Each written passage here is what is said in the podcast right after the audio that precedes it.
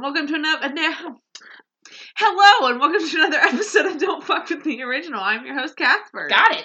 And I'm your other host, Becky Gremlin. Here to bring you all things spooky on Wednesdays because Wednesdays are for podcast. I want to suck your blood. Bunt. Want. You have to say want. You can't Yes, say I want. bunt.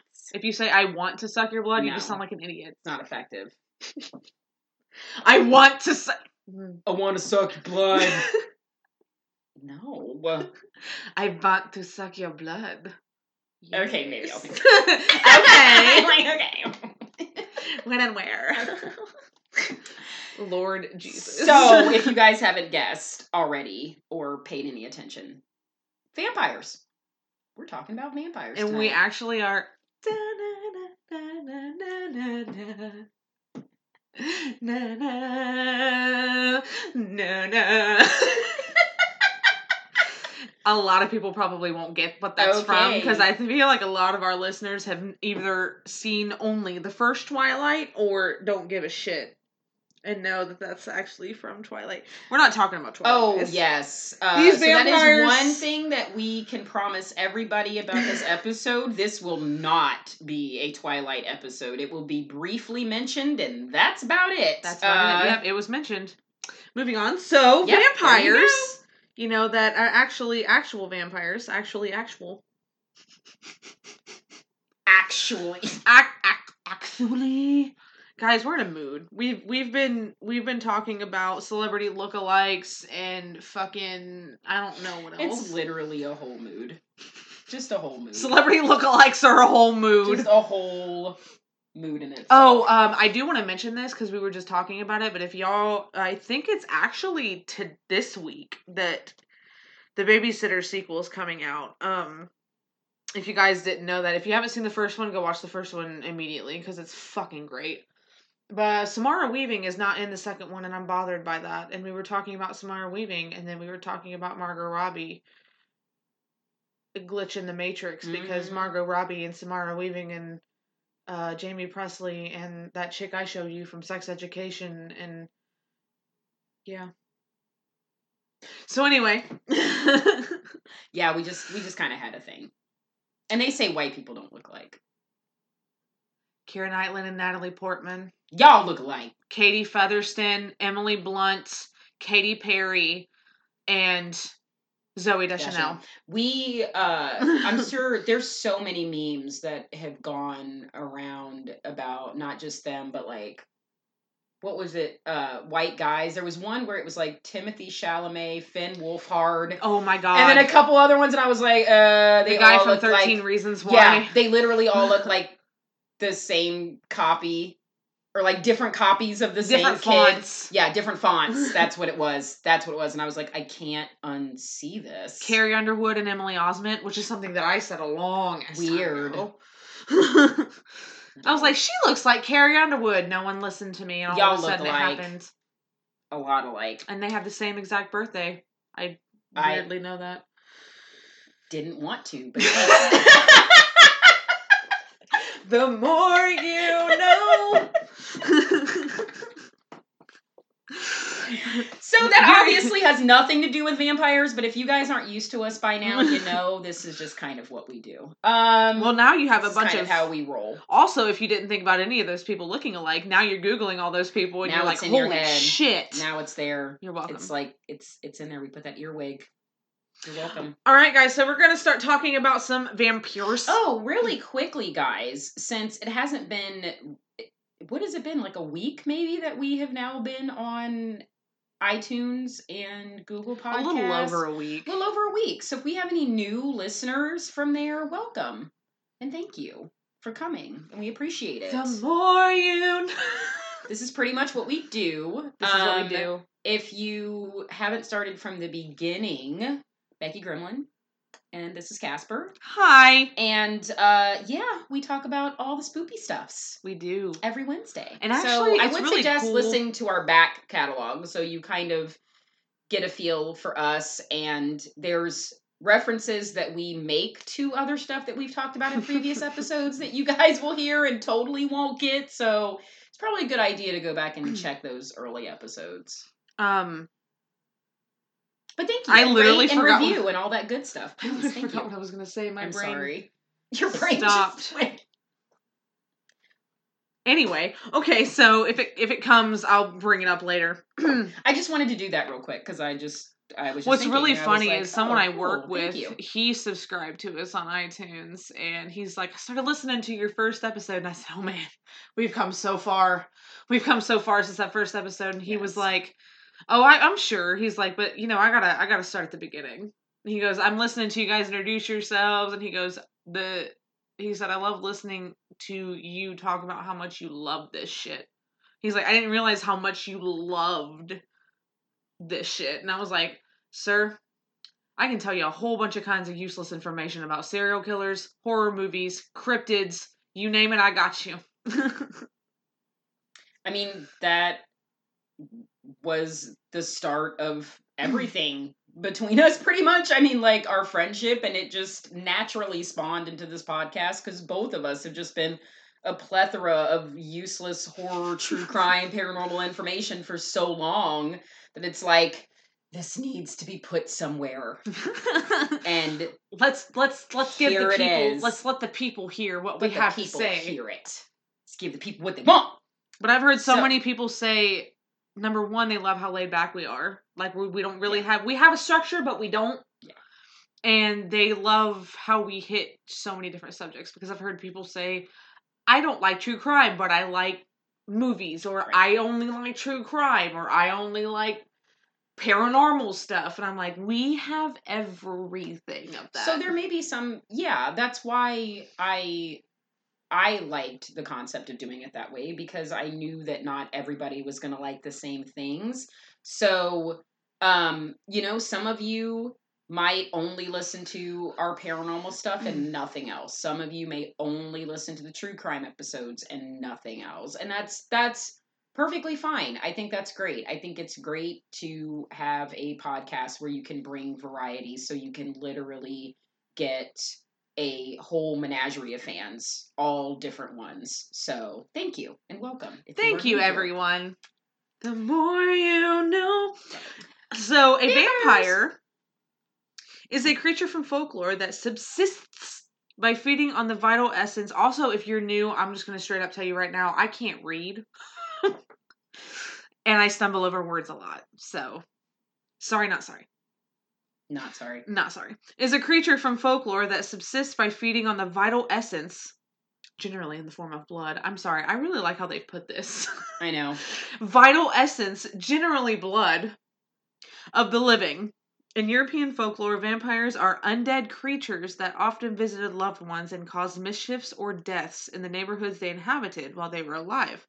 They wore shrouds and were often described as bloated and of rubby, rubby, ruddy, ruddy or dark countenance, markedly different from today's gaunt, pale vampire, which dates from the early 19th century. Well, it's sort of like we talked about earlier with uh, in one podcast that we did about leprechauns, how leprechaun lore changed so much from the original Irish uh, folklore of them being these these just horrible looking goblin uh, troll looking creatures to now modern day you say leprechaun you're thinking oh lucky charms like it's so night and day. So it's very much the same thing with vampires. They were these shrouded, one eyed, gaunt, bloated, long fingernails, blood dripping from their mouth, just horribly grotesque creatures.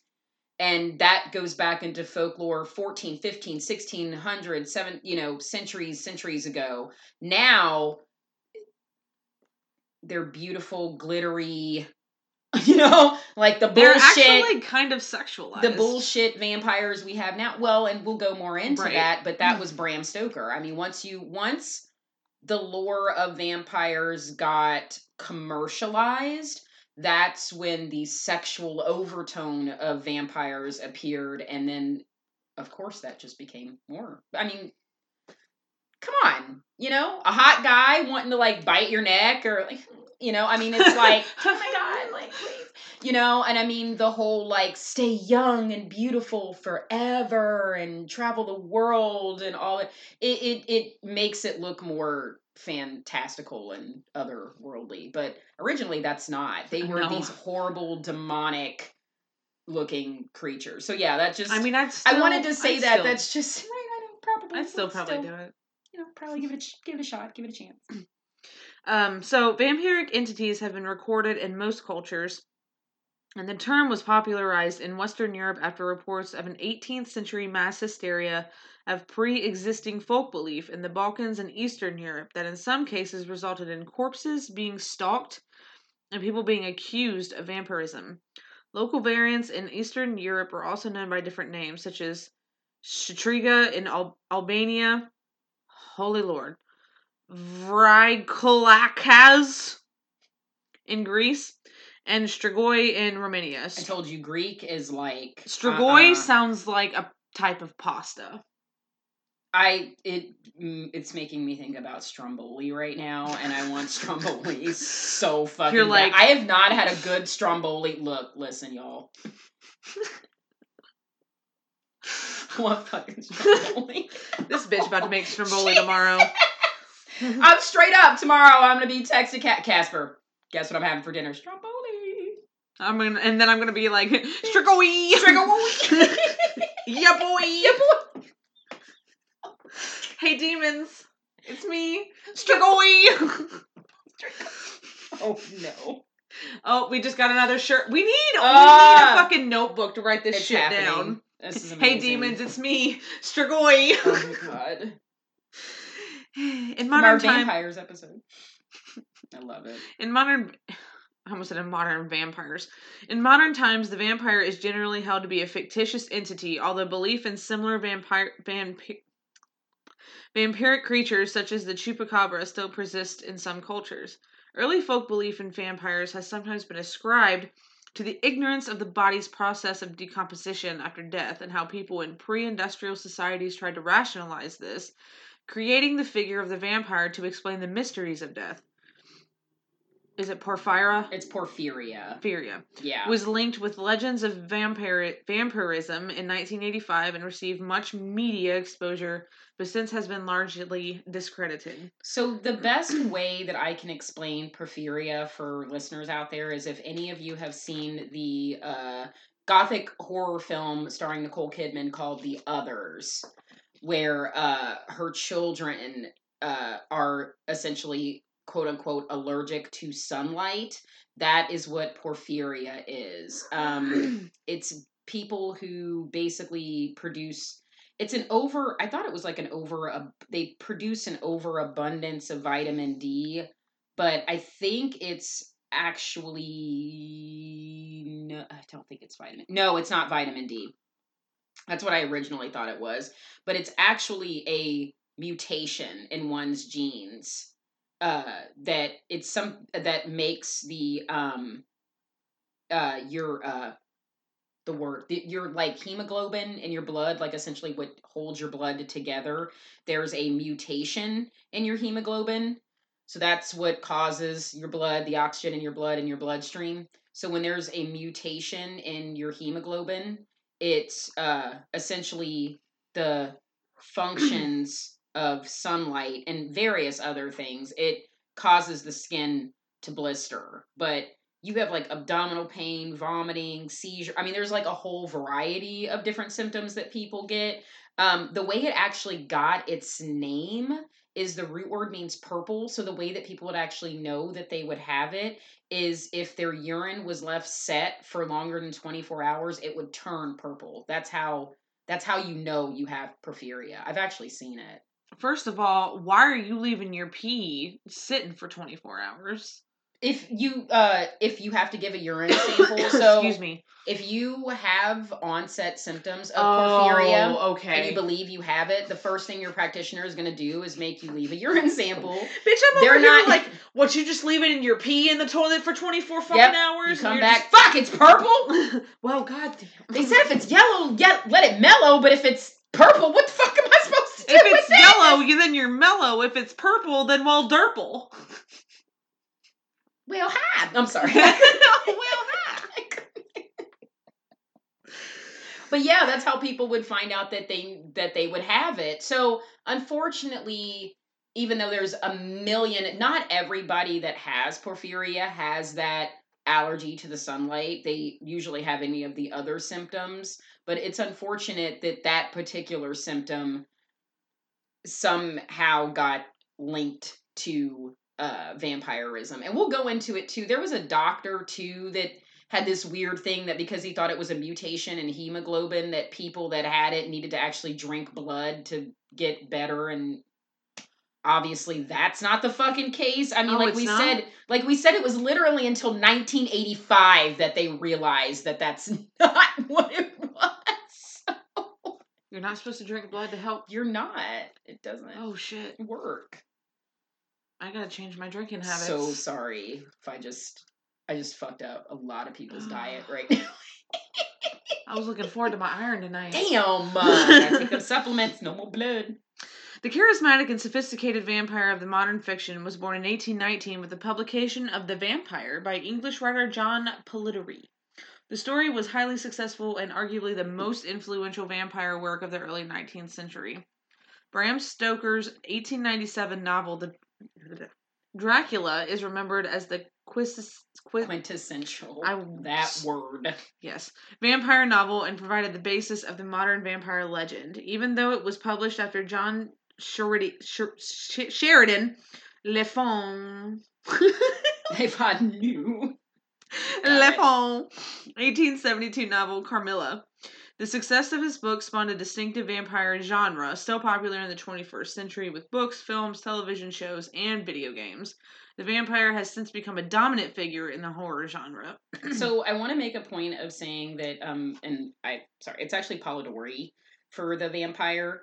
Um, that is so interesting. That story of how that book came about. So he was actually best friends with, and you guys will know this name, uh, Percy Shelley and Mary Shelley. Mary Shelley being the uh, very famous writer of Frankenstein.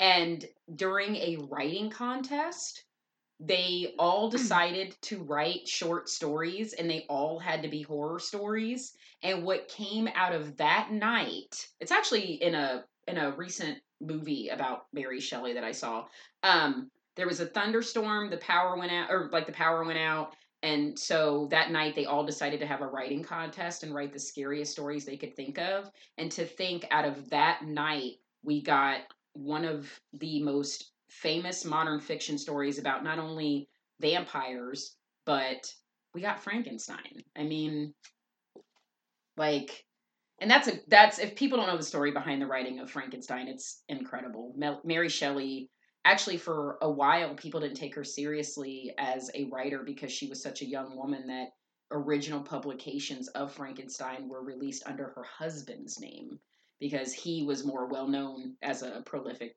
writer Percy was. But now in time, it's so funny how Percy Shelley's name has sort of been lost, but everybody knows who who Mary is. Thank you, Mary. Everybody knows who Mary is. So thank you to her. And I also wanted to mention that even though um, La Fanu's novel was before Dracula, possibly one of the reasons why Carmela or Camellia was not as popular is because it's about a lesbian vampire. So it's a little controversial. You know, I've said things about lesbian vampires. And we'll just we'll leave it there. Y'all know what I'm talking about. Yeah, it was uh, just saying. it was highly sexualized and uh yeah, so that that I'm could have possibly here- been a little little uh I'm little also over here like, you know, girls do that once a month. Do vampires smell that? so Are they, like- interestingly enough, interestingly enough, um Because this so is a real question. For the basis of the podcast, we're going to be referencing Wikipedia because their vampire page has a wealth of knowledge on it. But I have an interesting book that I've owned for years that um so I've always loved vampires. I've always been into vampires forever. I mean, Interview with the Vampire and Bram Stoker's Dracula, you know, those are very early books that later movie adaptations I've always loved. So I have had this book. It's called Lust for Blood: The Consuming Story of Vampires by Olga uh, Hoyt, and I have literally had this book for years. I don't even think I know how old this book is. You should look and see Um, its copyright. You here. can read it. So it's copy. Well, I I was born in 1984, so I obviously haven't had it in 19 since 1984. But it was copywritten in 1984, and you can tell by reading it that parts of it are a bit outdated. But um, I think that I probably had this book for the better part of maybe 15, 20 years, and I've read it uh, front to back, and it is literally every bit of information in the 20th century that you could ever get about vampire lore. This is this book is actually how I found out about Elizabeth Bathory. There are three chapters about her in here that are just horrific what she did to allegedly did to her servants. But um there's also mention in here about uh, modern day vamp- vampirism that actually started in the form of uh, gangs in these there was gangs in the 70s and 80s mostly around california that would run as motorcycle gangs. But they had a lot of vampire overtones. And there's one mentioned in this book that their rite of initiation is that they basically have to perform oral sex on a young virgin during menstruation. Whoa.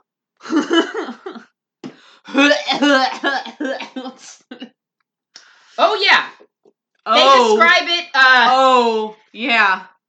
they describe it. I wasn't planning on getting um, this sexual in this episode. they describe it pretty vividly. They call it the um.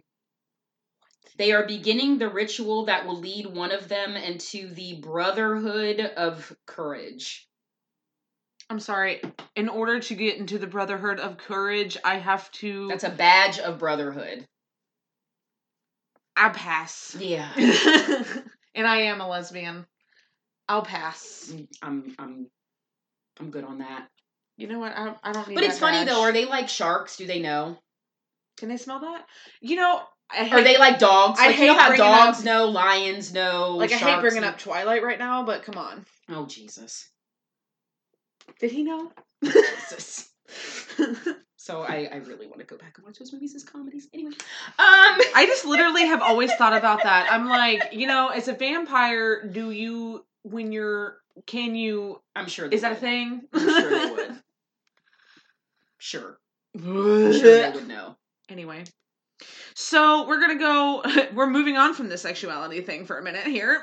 You, you said it. I had to go there. I, I no. I'm so glad it. you did, because that's actually some information I didn't know I wanted to know. Yeah, there's a so if anybody I literally don't know. It's like I said, it's called Lust for Blood by Olga O L G A Hoyt H O Y T. If anybody can find a copy of this book for sale, I have no idea. Like I said, I I think I got this from Borders Books. I've had this book literally for years, and it's it's incredible. That's Um, pretty dope. They it's even have got- that information it's in got jeez. so much information in it, especially like we'll get into Elizabeth Bathory a little bit, but if y'all really want to know about her, you, ooh, that woman, oh my god, Oh my oh my god, oh my god. So the Oxford oh Lord.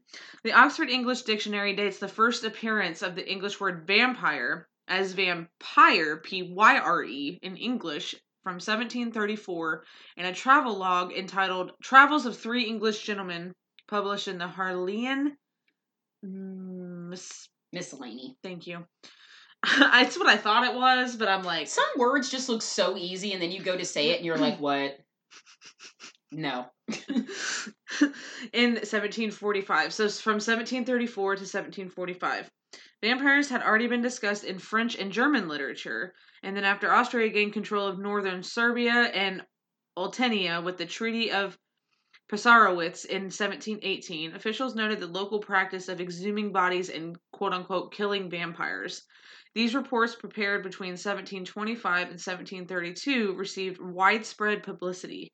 The English term was derived possibly via French vampire, P Y R E, from the German vampire, V A M P I R, in turn derived in the early 18th century from the Serbian vampire. I'm not even going to say that. I don't know how to read Serbian. the Serbian form has parallels in virtually all Slavic languages. Bulgarian, Macedonian, Bosnian, Croatian, Czech, Slavic, Polish, yada yada yada. Ukrainian, Russian. Yeah, guys, it's A lot. a lot. Um, so the exact etymology is unclear among the proposed pro- Proto-Slavic forms, and I'm not reading that because I can't read that. Another less widespread theory is that the Slavic languages have borrowed the word from a Turkic term for witch. Czech linguist linguist Vaclav Machek proposes Slavic verb vrepit sa, stick to thrust into. Okay.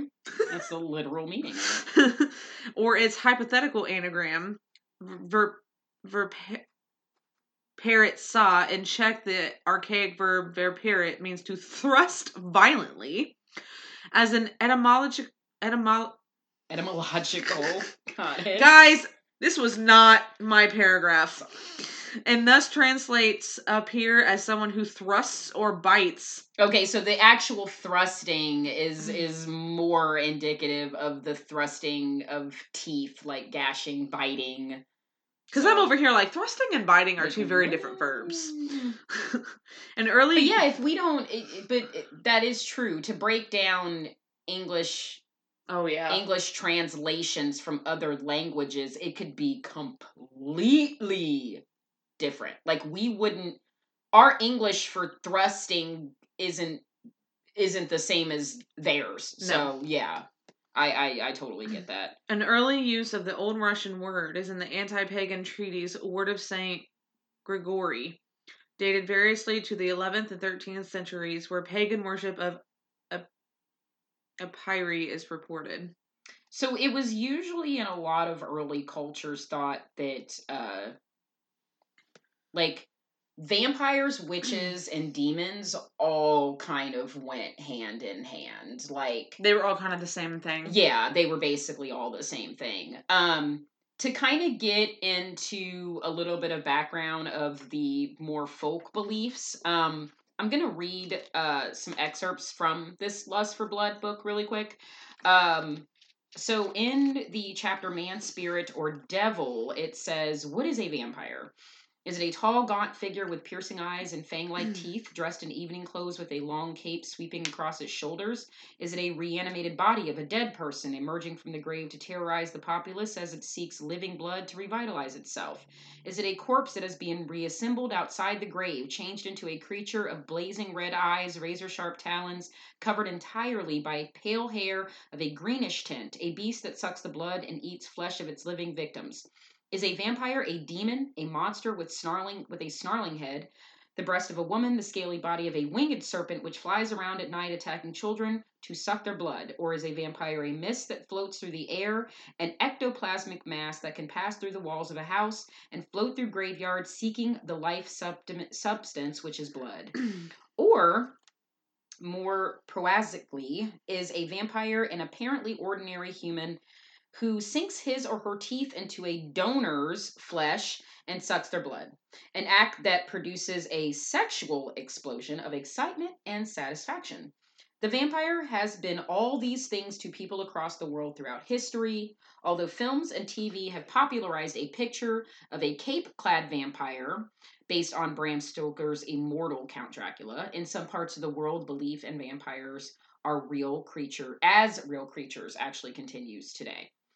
So each age and each part of the world has a different view of vampires, but each of them fits more or less in one of these three categories. So this kind of goes back to the beginning when Casper was giving a description of vampires. It's been different throughout centuries in various different cultures and countries, and this kind of breaks it down into three three different subsets of what many cultures over centuries have believed vampires to be. So the first one is that it's actually astral or ectoplasmic, almost like a mass that floats through the air. Uh, it's luminescent or not. Perhaps sometimes the vampire leaves bite marks or doesn't. Uh, the person always who is under the attack of the vampire languishes, grows pale from blood loss, and often dies. So basically, it's saying that the ectoplasmic or astral vampire is almost like more of a spiritual vampire and doesn't really necessarily drink your blood, but kind of drains you of your life essence, of your soul. So that's kind of where the demonic thing comes into play. So the second one is that it's an undead creature, kind of more similar to what some of us like what she was saying about the it being bloated and in a shroud and the ruddy color. Um, it's a creature that is neither dead or decomposing in a grave where it is supposed to be, nor living on the earth as a person. This vampire is a corpse. It is risen from the grave.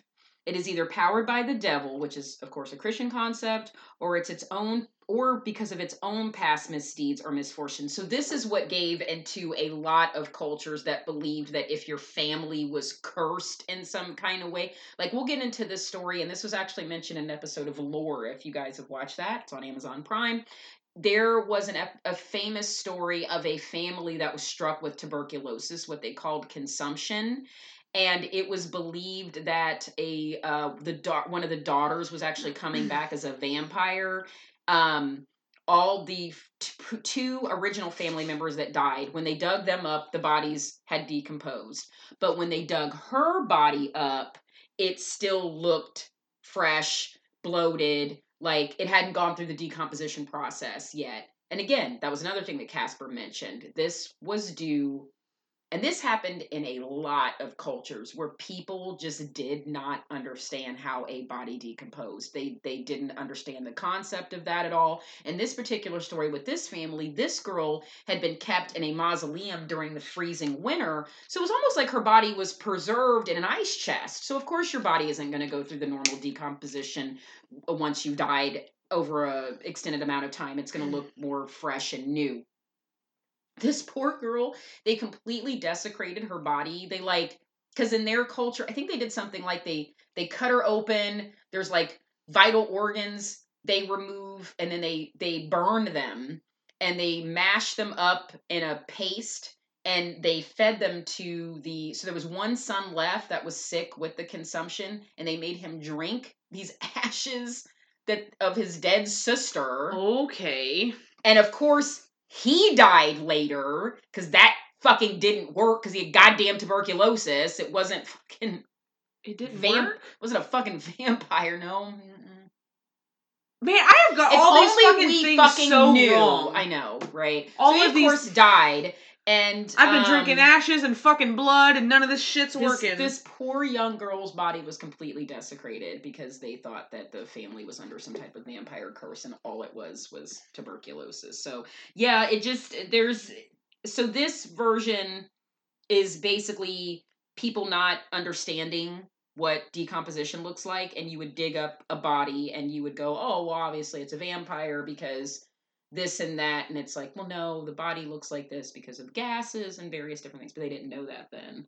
Um so that is one concept that it wanders around looking for victims to drain them of their blood yada yada yada. The third type is um actually more going into what we talked about with like people that are in vampire gangs or or people that there actually are people that are literal modern day vampires. They aren't specters. They don't turn into bats. They're not afraid of garlic. They can walk out in the sun. They're actual people, um, but they apparently just drink blood on a transactional basis. Um, they could be a member of a group, a cult, or just a loner.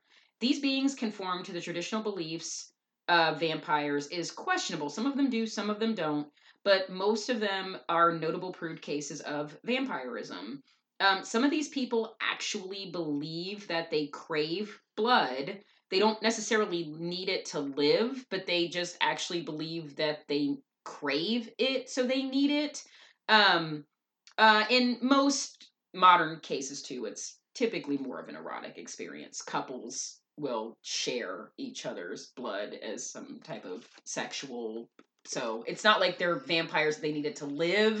It's just kind of more of a need, a want, a fetish, that kind of thing. Um, but getting into parts of the world where uh, a lot of this folklore started, um, kind of giving the rundown of what Casper went into with a lot of the Slavic cultures. Um, of course, Transylvania, Hungary, Russia, Poland, Turkey, the Sweden, um, Dutch, Greek, uh, yeah, several different. So even the um, Egyptians. So a lot of these, like I said, with going into it being believed that it was possibly demonic, is um, one culture, site, uh, ancient Scythia.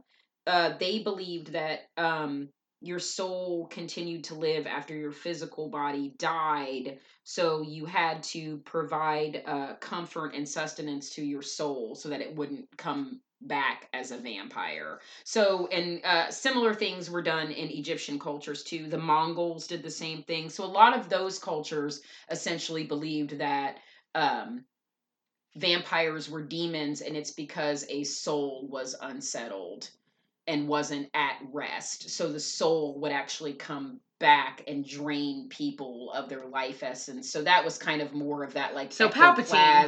Yeah, he was a fucking spoiler alert. Fire. Um, yeah. Uh, Australian uh, Aborigines actually would do a uh, mourner ceremony where they would mutilate themselves, slashing their faces and bodies at funerals to spill blood on the dead um, to make sure that they were far better off in their graves so that they didn't come back seeking sustenance.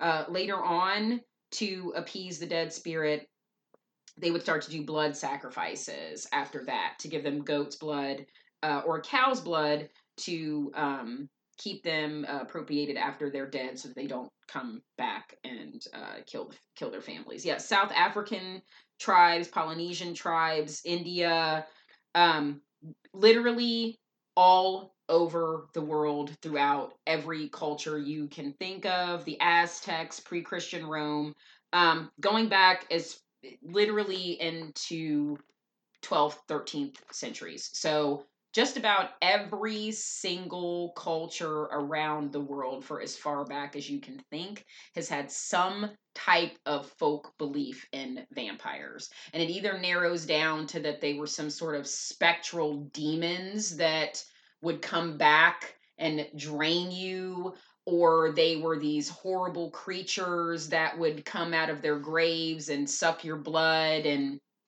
you know that was more in I think like in the 15, 16, and 17 centuries when you start getting into like Hungary, uh, Transylvania, Slavic, Bal- Balkans.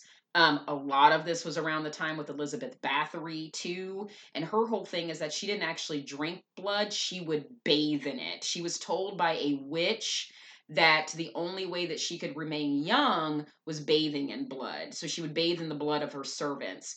And she took it even a step further that she was actually extremely sadomasochistic, it was reported. So she would beat these servants till they were just black and blue, torture them in unbelievable ways you could not even imagine, and then drain their bodies of all of their blood, and she would bathe in it. And that bitch got caught because she couldn't hide the fucking bodies anymore. that's, that's basically what started to happen. They couldn't hide the fucking bodies anymore. I mean, she was, there would be, she would need at least three to four bodies for one bath so she would go through 20 girls in a week. They just, yeah, it was crazy. And with her, this went on for years. This went on almost, and I mean, it went on for the the town was terrified of her. Nobody wanted to say anything. She held so much power at the time that she could even override priests and clergy. Like Sounds she familiar. just she um yeah she just had the power so she could do whatever she, she could literally do whatever she wanted so yeah so it's either it's either that or like i said you have more of these uh modern day vampires where it's people that walk among us just like you and i and it's more of a fetishism thing not so much that they are these otherworldly creatures that they needed to live um they they it's kind of more of a, a sexual overtone to it. So, but yeah, I just think it's really what was really interesting about this book specifically was just finding out how how far back it went. That in some we have such our own modern day ideas of what we think vampires are, but uh, they when you start reading centuries centuries back of what other cultures believed vampires to be, it was just basically it sounded like to me it was demons or they literally believed that if a soul wasn't at rest, it would come back as a as a vampire, but more of like a a spectrum kind of thing. I apologize if you just heard me gulp because for some reason I couldn't swallow. She had a spectrum. Um, I was drinking my blood. Commentators have offered many theories for the origins of vampire beliefs and related mass hysteria, everything ranging from premature burial to the early ignorance of the body's decomposition cycle after death has been cited as the cause for the belief in vampires. Pretty much what you were talking about. Yep. This gets really heavy into it, and I like I like this. So this is the decomposition part. Ball Ball Barber, Jesus, Got it. Paul Barber, in his book Vampires, Burial, and Death, has described that beliefs in vampires resulted from people of pre industrial societies attempting to explain the natural, but to them inexplicable process of death and decomposition. People sometimes suspected vampirism when a cadaver did not look as they thought a normal corpse should look when it's disintered. Rates of decomposition vary depending on temperature and soil composition. Many of the signs are little known. This has led vampire hunters to mistakenly conclude that a dead body had not decomposed at all, or ironically, to interpret signs of decomposition as signs of continued life. Corpses swell as gases from oh yummy. Corpses swell as gases from decomposition accumulate in the torso and the increased pressure forces blood to ooze from the nose and mouth. This causes the body to look plump, well fed, and ruddy. Changes that are all the more striking if the person was pale or thin in life. In the Arnold Pa- Paoli case, an old woman's exhumed corpse was judged by her neighbors to look more plump and healthy than she ever looked in her life. The exuding blood gave the impression that the corpse had recently been engaging in vampiric activity. Darkening of the skin is also caused by decomposition. The staking of a swollen, decom- decomposing body could cause the body to bleed and force the accu- accumulated gases to escape the body. This could produce a groan like sound when the gases moved past the vocal cords, or a sound reminiscent of flatulence when they passed through the anus. So basically, a body fart. would fart, and people would think, "Goddamn vampire." Okay. Oh, they farted, vampire. Every Mhm. time I hear anyone fart now, I'm going to be like, Vampire. vampire. The official reporting on the Petar Blagovich case speaks of other wild signs which I pass by out of high respect. Yeah, this story, just real quick with this guy, this happened in 1725 in Serbia. He was a he was a peasant that was believed to have become a vampire after he died, and that supposedly he killed nine villagers, and a lot of that again had to do was just just completely mistaken that uh, when they went to exhume his body, it looked like fresh blood was coming from his mouth, so they they burned his body and yeah, just again, like the guy said, uh, like uh, Paul Barber said, it's people just having no idea how uh, bodies react after death. So, and just just fear and hysteria. If there's unexplained murders in a town, or um, I mean, how much did we know? A lot of these are so reminiscent to witch hysteria. You know, if a town falls ill if if crops aren't growing if i just anything that people wouldn't know to explain it to something more modern they're saying it's evil it's the devil it's a demon it's a witch it's a vampire i mean they didn't know so It's everything. it's just it's everything. It's a bird, it's a plane. it's everything that's demonic because they don't know what the fuck it is. Oh, you mean most religions? oh Today- God! even now even oh, now God! even now my pearls um My pearls. my pearls After death, the skin and gums lose fluids and contract, exposing the roots of the hair, nails, and teeth. Even teeth that were concealed in the jaw. This can produce the illusion that the hair, nails, and teeth have grown. At a certain stage, the nails fall off and the skin peels away, as reported in the Bla- Blagojevich case.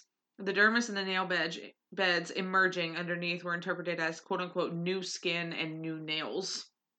Yeah, so if the skin retracts and the mm-hmm. gums retract, it's it's definitely going to look like your nails are growing and your teeth have grown. If you if you didn't know, otherwise that would be pretty a pretty horrific. By that point, you're smelly. It, it has also been hypothesized that vampire legends were influenced by individuals being buried alive because of shortcomings in the medical knowledge of the time. and we know this happened a lot. Yeah. In some cases in which people reported sounds emanating from a specific coffin, it was later dug up and fingernail marks were discovered on the inside from the victim trying to escape. In other persons, what? In other cases, the person would hit their heads, nose, or faces, and it would appear they had been quote unquote feeding. A problem with this theory is the question of how many people, presumably buried alive, managed to stay alive for any extended period without food, water, or fresh air. An alternate explanation for noise is the bubbling of escaping gases from natural decomposition of bodies. Another likely cause of disordered tombs is grave robbery. Yep, that too. Folkloric vampirism has been associated with clusters of deaths from unidentifiable or mysterious illnesses, usually within the same family or the same small community. The epidemic illusion sorry, the epidemic illusion is obvious in the classical cases of Peter Blagojevich and Arnold Paoli, and even more so in the case of Mercy Brown. Mercy Brown is the girl I was telling you about, where the whole family had tuberculosis and they dug her body up, and she was the one whose body was just completely desecrated and fed to her brother because they thought she was a vampire, poor thing. So, as with the pneumonic form of the bubonic plague, it was associated with the breakdown of lung tissue, which would cause blood to appear at the lips. In 1985, biochemist David Dolphin proposed a link between the rare blood disorder, what is it, porphyria? Yeah. Porphyria. Porphyria. yeah, this this fucking idiot. and vampire folklore. Nothing that the condition is treated by intrav intravenous Yeah, intravenous. haim. Heme. Yeah, that's how it's pronounced. You can you can say hemi for he or he heme for hemoglobin or hame. It's just different British enunciations, American enunciations. Yeah. He suggested that the consumption of large amounts of blood may result in haim being transported somehow across the stomach wall and into the bloodstream. Fucking idiot. Thus, vampires were merely sufferers of porphyria seeking to replace haim and alleviate their symptoms. Okay.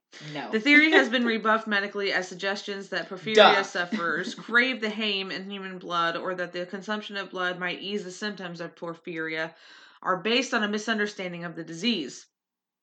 Furthermore, Dolphin was noted to have confused fictional blood sucking vampires with those of fuck fucklore.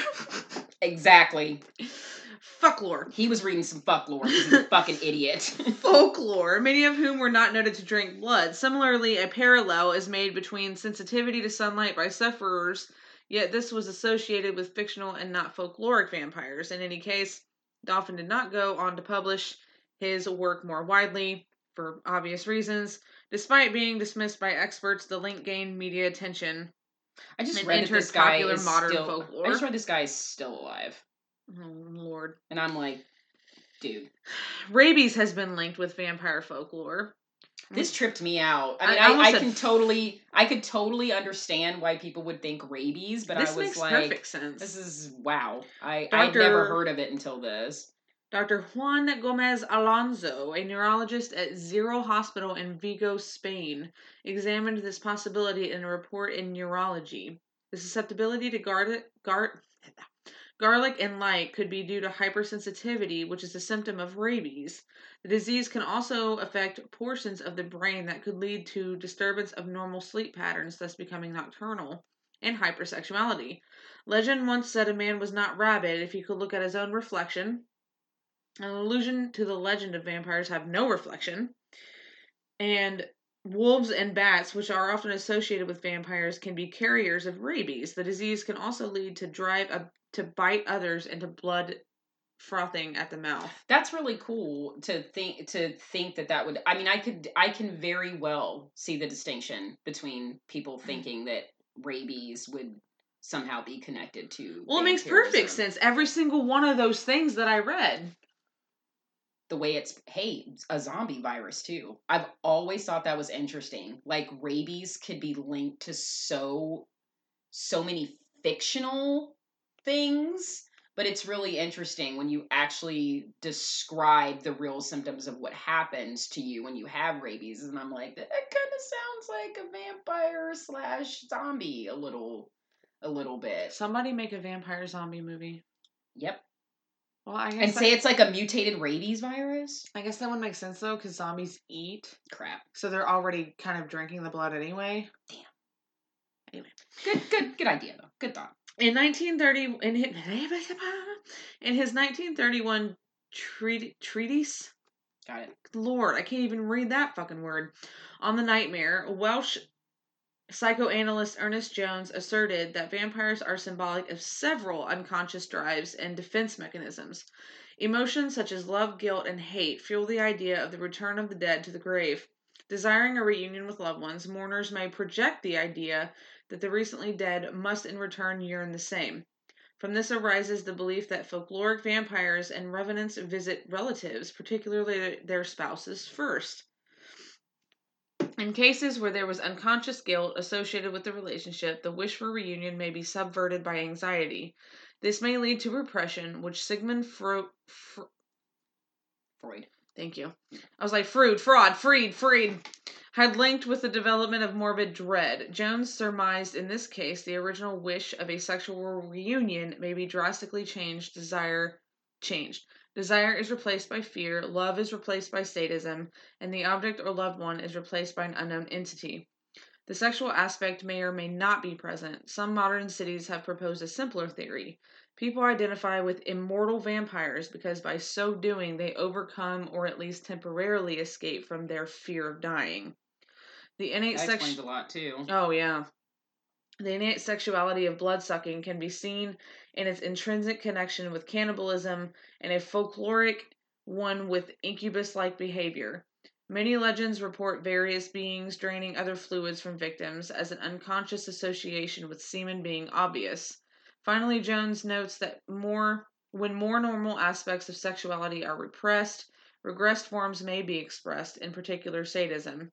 He felt that oral sadism is integral in vampiric behavior. Oh, your mouth, your mouth, your teeth, the sucking. hmm It's like an oral fixation. Um, yeah, the incubus succubus thing, that folklore, because that in Mhm. itself is demonic, and they suck your your life essence, your blood, your soul, your bodily fluids, whatever, like anything that would sustain life, they suck you dry of. So that that makes sense too. See, like I said, it's so interesting how they could take so many different different things that you wouldn't think could be associated with vampires, but but can be if you if you break down what other cultures believed vampires were. Not not necessarily the, the Dracula that we think of, but something entirely different. So the reinvention, this is uh, some political interpretations of vampire myths. The reinvention of the vampire myth in the modern era is not without political overtones. The aristocratic Count Dracula from the Bram Stoker novel, alone in his castle apart from a few demented retainers, appearing only at night to feed on his peasantry, is symbolic of the parasitic ancient regime. It's a political social system in the Middle Ages, having more to do with a hierarchy.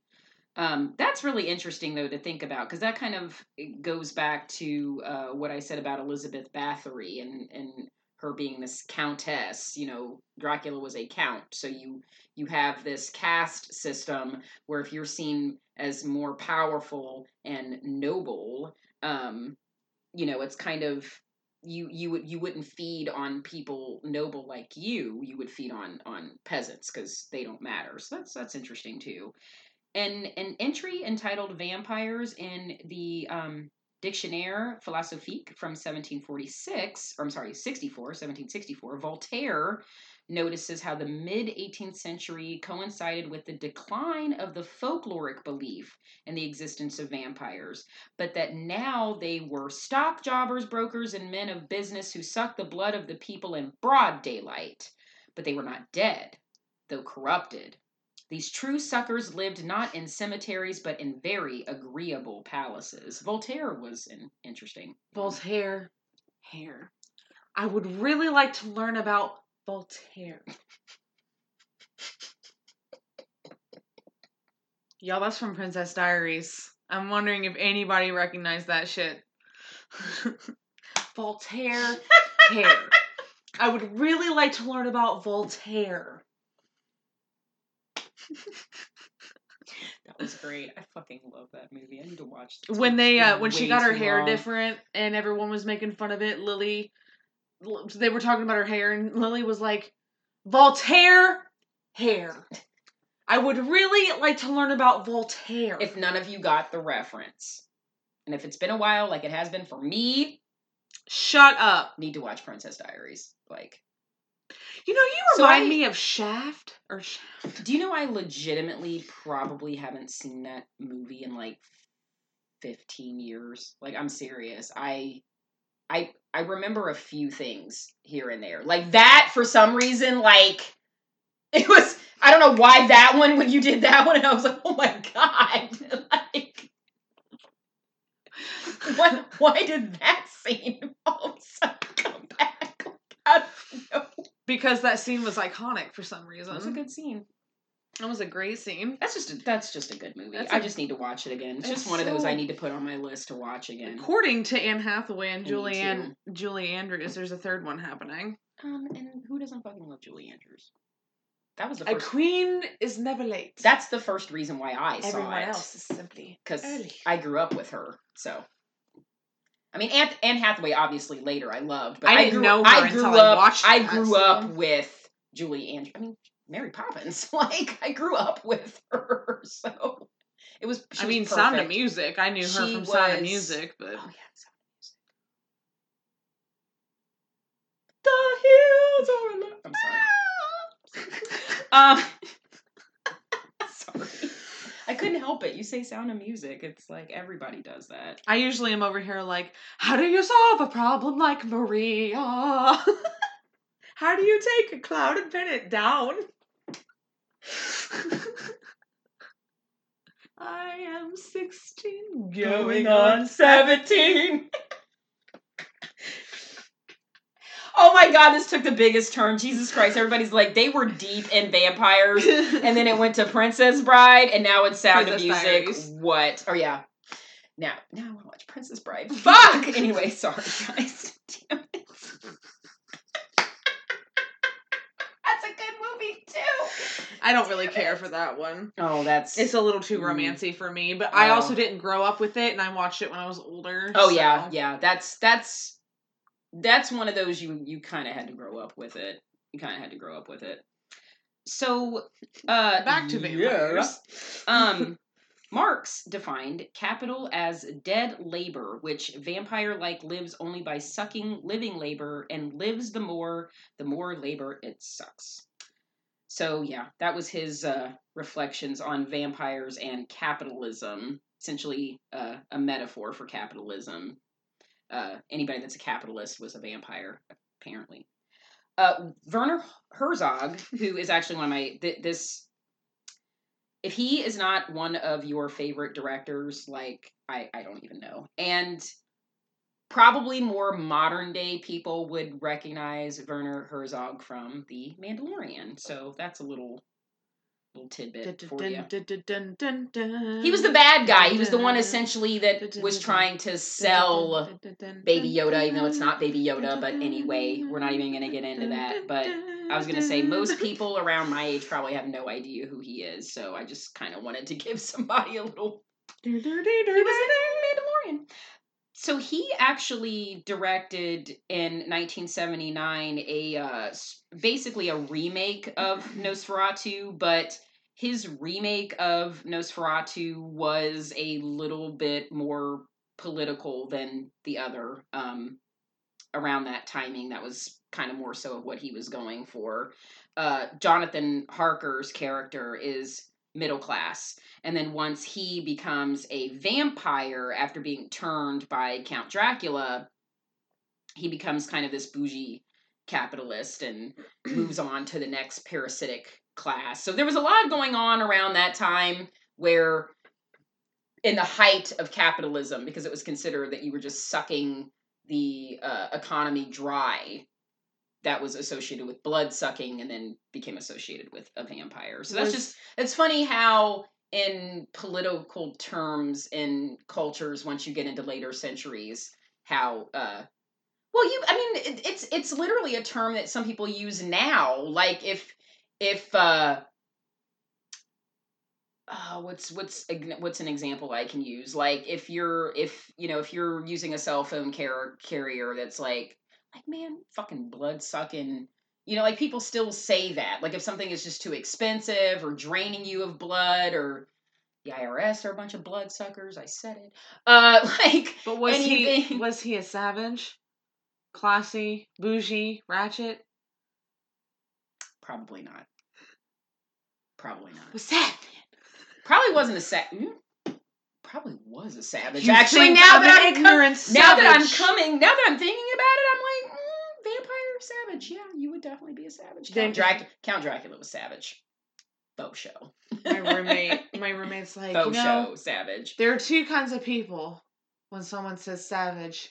She said most young people are gonna be like, I'm a I savage. mean, and she's like, I'm over here going, fucking song. You think I'm an ignorant savage?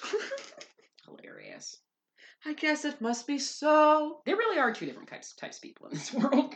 I mean, I'm the I'm the latter, but you know. I'm I'm neither. I'm I'm just so old. I I don't I don't care. It just everything just keeps recycling itself and I'm like I don't even know. I'm just sick of that goddamn song. I'm so tired of That's because TikTok ran it into so the ground. tired of it. Um, so some psychopathology regarding vampires. A number. I'm just so sick of that song. I just don't even. I was laughing because I started thinking about the so how sick of that song. savage, classy. Okay, now that is hilarious. That's funny. That is funny. That was good. That's that's hysterical. I could listen to that. The other one, I'm like, oh my god, I'm gonna shoot myself in, in the face. Same. When it comes on the radio, I'm like, turn. Nope. Nope. And then I'm like, classy bougie. I have satellite radio, so thank God I don't even have to oh, good. You don't come have to deal with across that. that that garbage at all. Um, this is interesting going into some uh, serial killers. A number of murderers have performed seemingly vampiric rituals upon their victims. Serial killers Peter Kürten and Richard Chase. Richard Chase is is an insane fucking case. If you guys have never heard of it, I highly, highly recommend Dan Cummins' Time Suck. He just I think the second to last episode he just did was all about Richard Chase. It's two hours. It's is his time suck episodes are always two hours, and I mean he deep dives into background history and everything. This guy was extremely mentally ill. His mother was definitely mentally ill, and it is just it's it's an insane. It's an absolutely insane case. Peter Kürten's always used to interest me because the way I found out about him is that uh, before he was executed by guillotine, he asked, Will I be able to hear the blood rushing from my neck? Oh, what a delight it would be. He asked that. Like, that's how sick this guy was. He actually wanted to know if he would hear the blood rushing from his neck after he was beheaded. That's how I found out about Peter Kürten. So that guy's an interesting one. He was called the Vampire of Dusseldorf. So you can look that, That guy sounds up. like a kid Disney movie. That was an interesting. I was an interesting guy, and Richard Chase was an interesting. Those are two very interesting cases that at some point we will definitely have to do podcast about. But if you guys want to learn more about Richard Chase, definitely watch that Time Suck. It's it's a good one. It's a good one, and it he takes a funny turn on stuff. So, um, like when we did our Albert Fish episode, I uh, just watch Dan Cummins do it. It's it's so much better. It's less less vomit inducing. Um, they were called vampires by tabloids. So they weren't essentially vampires, but because their crimes included drinking blood and had a lot to do with blood, it just kind of got thrown into media attention surrounding them. Similarly, there was a case in 1932, unsolved in Stockholm, Sweden, uh, nicknamed the vampire murder uh, because of the circumstances surrounding the death of the victim. then, of course, we have our famous uh, story of the late 16th century Hungarian countess known as Elizabeth Bathory that became particularly infamous in the late century works which depicted her bathing in her victims' blood in order to retain the, their beauty and youth. I'd like to also point out the fact that I think it's really funny that the word bath is in her last name. Of all things. um so she if people are familiar with the uh, Iron Maiden, what an Iron Maiden looks like, um a giant essentially it's just if you google it it's just a giant well be careful when you google it because there's also a band called iron maiden so i was gonna say they're probably gonna totally get the band. fucking different thing. Um so i would either google elizabeth bathory iron maiden or just iron maiden device and it's just a big iron structure that looks like a woman but it has doors that open up and there's spikes on the inside of it and it's believed that she was kind of one of the earliest procurers of this because it became easier for her to drain blood of her victims. She would just shove them in there close the doors the spikes would impale them the blood would drain uh, below it into like a uh catch like a like a basin word? like a basin yeah. And uh she would just pour that all over her. Um but it goes way deeper than that. That woman was very much into sadomasochism. She would literally, if she would be on like day trips, she would bring a servant with her just to poke her with needles. Uh, just, yeah, this that woman was something else. It wasn't just wasn't just bathing in their blood. She did a lot of other fucked up shit. There's been there's been many movies that have like adapted stories of Elizabeth Bathory, but none of them compare to what she actually did. She was she was horrible. She's an interesting story. Um, the lifestyle of vampires is a term contemporary to subculture of people largely within the goth community who consume the blood of others as a pastime. So again, this kind of goes into what we talked about with people that kind of use it more of like a fetishism. They're not like actual what we, you know, the lore of folklore of vampires. Um, it's also drawn from a rich recent history of popular culture related to cult symbolism, horror films, fictions by Anne Rice, um, I mentioned earlier, Interview with the Vampire, and styles of Victorian England. Active vampirism within the vampire subculture includes both blood related vampirism, commonly referred to as sanguine vampirism, and psychic vampirism.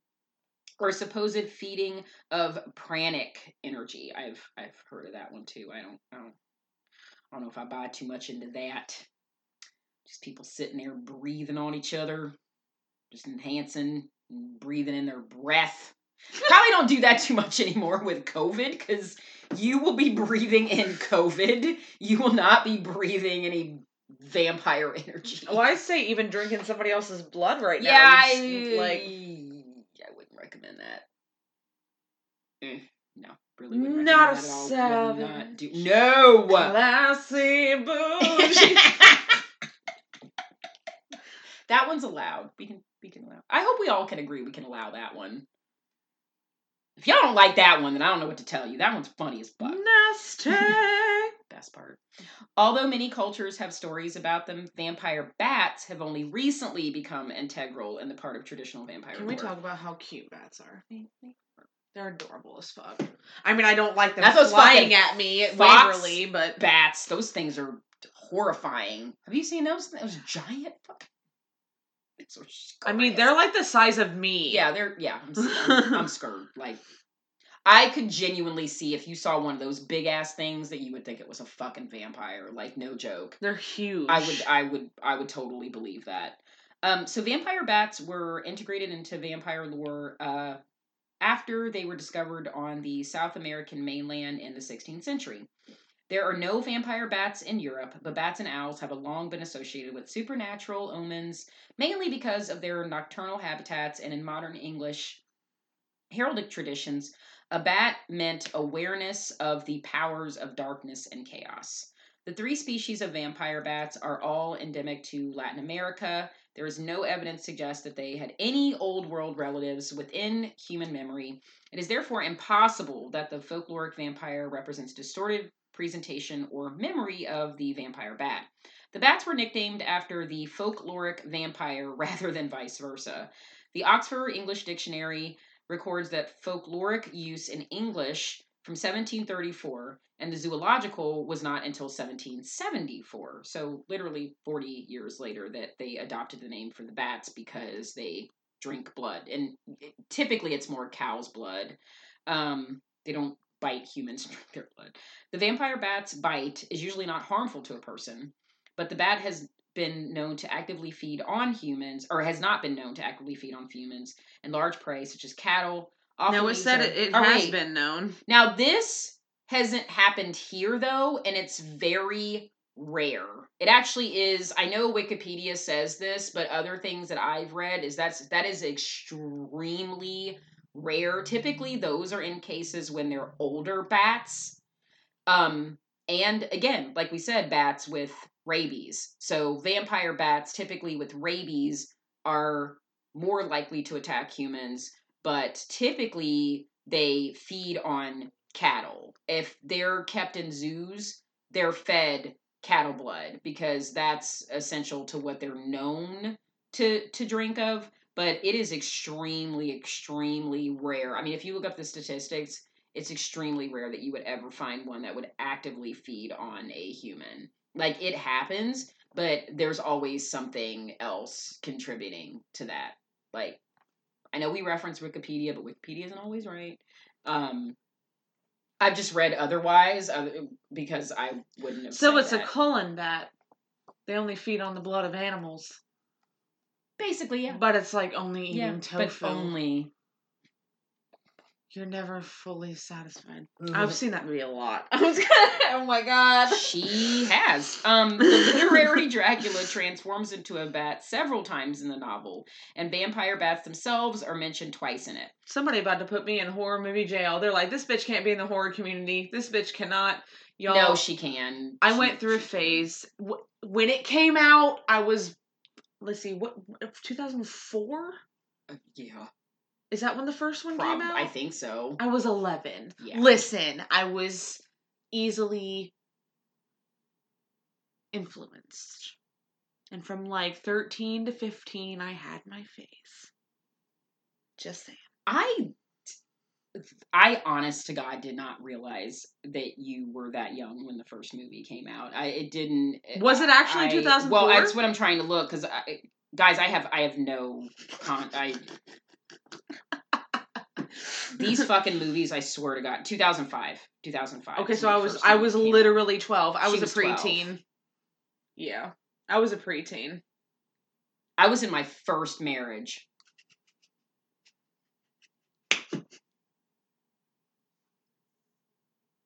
I got divorced three years later. Can y'all see why I didn't give a fuck about some Twilight movies? This is this is where, where, that the age gap this is where that age thing comes in huge. Because if I twelve year old Sophia probably would have fucking loved Twilight. Like I'm not even gonna lie. If I look back on my twelve year old self and that fucking movie would have come out, oh my god, I'd have been I, I'd have been all on it. I'd have been all on it. I was fucking twelve. You were 20. 20 something year old Sophia just trying to get by and pay rent in my first marriage. I didn't give a fuck about Twilight. I saw that first movie and I was like, the fuck? This bitch can't act. What is this dialogue? right? Why are they all so sad? Why is he sparkling? This is Why terrible. did the entire movie have a blue hue? Yeah, that no. her dad i don't even know um that whole movie the first time i saw that whole movie i was like what in god's name is this And of course, I- me, who actually read all the books, even though I skipped the Jacob part in the last one, I watched the first movie and I'm like, Bella's kind of hot. She can't act though. Mm-mm. And that movie was actually terrible. New Moon comes out. Bella's still hot. Acting's getting slightly better. Movie's still terrible. Eclipse was awful. it just no. Uh Breaking Dawn Part 1 comes out. I'm like, okay. Bella's even hotter. Also, I'm getting older. And I'm like, okay. True. Acting's getting better. Breaking Dawn Part Two. I was like, I want to fuck Bella at this point. Okay, so when did she have the baby? Because At the end of whatever, whatever that one. one was. Okay, so then I I did go back later and watch that one. At the And very end of part one, she has the baby. She's dying. He bites her arm to get his venom in her Right. to keep her alive. Right. And at the right, very, very, very end of the movie, her body like fixes itself and she opens her eyes and the movie right. ends. Okay. Yeah. That that okay. That wasn't. And Breaking. Breaking Dawn Part Two. Listen, that movie. I still stand by that movie. I love it I thought so we much. said we weren't gonna go Sorry. into it. Twilight. Anyway. That was just my phase. I had to go into my phase. I went into Twilight phase. It happened. Anyway, go on. like I said, that's just uh, when eh, when we. This is literally probably Twilight is the biggest thing between us, where we're just where I am absolutely fucking not. The And- only and- reason for but now it's look- nostalgic. But like I told me. you, it- I didn't. For some reason, now it literally didn't dawn on me how young you were. Like now knowing, I was like, holy shit, she was twelve when that first movie came out. Like, oh my, okay, I I got it, got it, got it. I totally it literally get it now. dawned on you. I totally get it now. Well, because like I said, twelve year old me, Of I know. Oh my god, get out of here! I'd have read the fucking books. I'd have had the, mm. the shirt. I'd have had all the fucking movies. I know twelve year old me would have loved those movies, but no. And the only reason I even still watch them today is because of nostalgic. They're So- nostalgic. Honestly, I've met enough other people that are like no with those movies, but have since gone back and like laughed at how funny Mhm. they are. So I'm actually kind of wanting to do that because so many people parody them and make fun of them now, and those are the fu- oh my god, Those are the best goddamn. and it's also really interesting to see how full circle Kristen Stewart and Robert Patterson Pattinson's acting has gotten. Like, also thinking too, that was 15 years ago that first movie came out. So if their acting hadn't changed in 15 years, I mean, mm, They were both kids bit. too. They were when they were young, they yeah. were kids. So it's a lot to take in, and I think that movie just hit. That movie hit the right demographic. Mhm. Uh, if you were like me by the time the age I was, and and like I had this book at the time, like I was really into vampires, like vampire lore, vampire fiction, Interview with the Vampire, Dracula. I I feel like is one of the greatest works of all time. That Agreed. was all the ref. Blade, Blade. That was all my reference points So you guys want to hear for- something really cool though? for vampires. But yeah, by the time I got to Twilight, I was like, what is happening? So? Twilight was my introduction to vampires. And then I saw Blade. hmm I didn't give a fuck about Twilight anymore. um, the only true daywalker. I didn't give a fu- after I saw Blade, I saw Interview with the Vampire, Oh, that movie. And that's still probably to this day just about in my top vampire movies is Interview with a Vampire. It's so it's so incredible. Besides Lost Boys, I mean, I I, I, Oh, I watched Lost Lost, Boys. Boys. too. Um, Lost Boys. oh. Lost Boys. So after I actually watched what so real vampires were in horror, I was like, "What the Whoa! fuck?" See, you were like, And now What? I watch Twilight movies as comedies and nostalgic reasons. And honestly, like it's it's different. They feel different because it's. I'm like, this is bullshit. This is not. This is Like a said, twelve year old's love of a vampire. It- like it hit a demographic that it needed to hit. This was for Twilight was for preteen girls. Yep. Uh it it, it hit the market just at the right time. So I I totally get it from a marketing standpoint, from a money making standpoint, it it literally was like lightning in a bottle. It hit just at the right time. And it had these young up and coming actors in it that not many people had known of or they'd only done a few things here and there. I mean, if you look back now, it's crazy how many people were a part of that that have gone on to have such one? lucrative careers. Well, Esme, what's her real name? Oh shit. She's in like everything Mike Flanagan does. The little girl, yeah. No, not the- not the was little she the girl. The, daughter? mom. The Oh, mom. the mom. She played the she's in one of the sisters in the Haunting of Hill House. and she's in Ouija, Origin of Evil. She's the mom. hmm Yeah. She's the mom in Ouija. Yeah. I Okay. can't remember her name, but she's she's uh she's actually gone and done a lot of she's in a lot I think her and Mike Flanagan like work together quite a bit it seems. Kellen Lutz. yeah. Uh to do a bunch of different Cam things. Gigant Cam Giganda Gigandit whatever the fuck his last name is. Yeah. It looks like Gigandit, but I know it's not Gigandit. Right. Um. Oh. She totally forgot she was in it. Anna Kendrick. I always forget. Anna Kendrick tweeted that one day. Did you see that? Oh my god, I was in Twilight. I I laughed so hard because I was like, I forgot she was in it too. I literally completely forgot. I mean, y'all, she, she is it. like in it, in it, and you're like Maggie what? Grace was in it. Yep. The little girl that played Renesmee is in the. Con- yeah. Oh, she's in The Renee is her name. Okay. Renesmee the- is in the Conjuring. um homegirl from The Walking Dead that played uh, Rosita.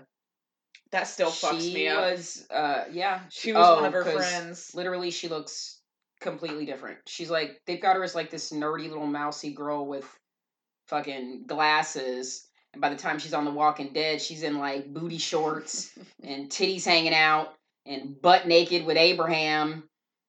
She's kind of Eugene creeping. She hot as fuck. and she's playing Selena, and y'all for it. When I saw the fuck, I was like, "Yo, get it, girl." She, Selena. I'm waiting. Like I, I'm so fucking happy. Battle scars. Everybody, I don't remember what was his name. Ja- Jasper. Yep. Everybody hitting on Jasper. They're like Edward who?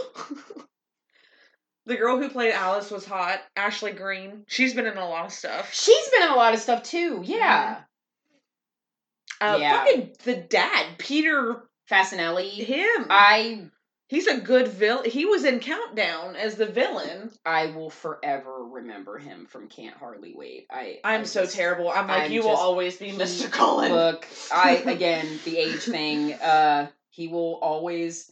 That movie was like a quintessential teen movie. Of course, Taylor Lautner to me was always Shark Boy. He will always be Shark Boy to me. Do you remember Shark Boy and Lava that's a that was a weird one. He's this adorable little kid, and all of a sudden it's like abs. What?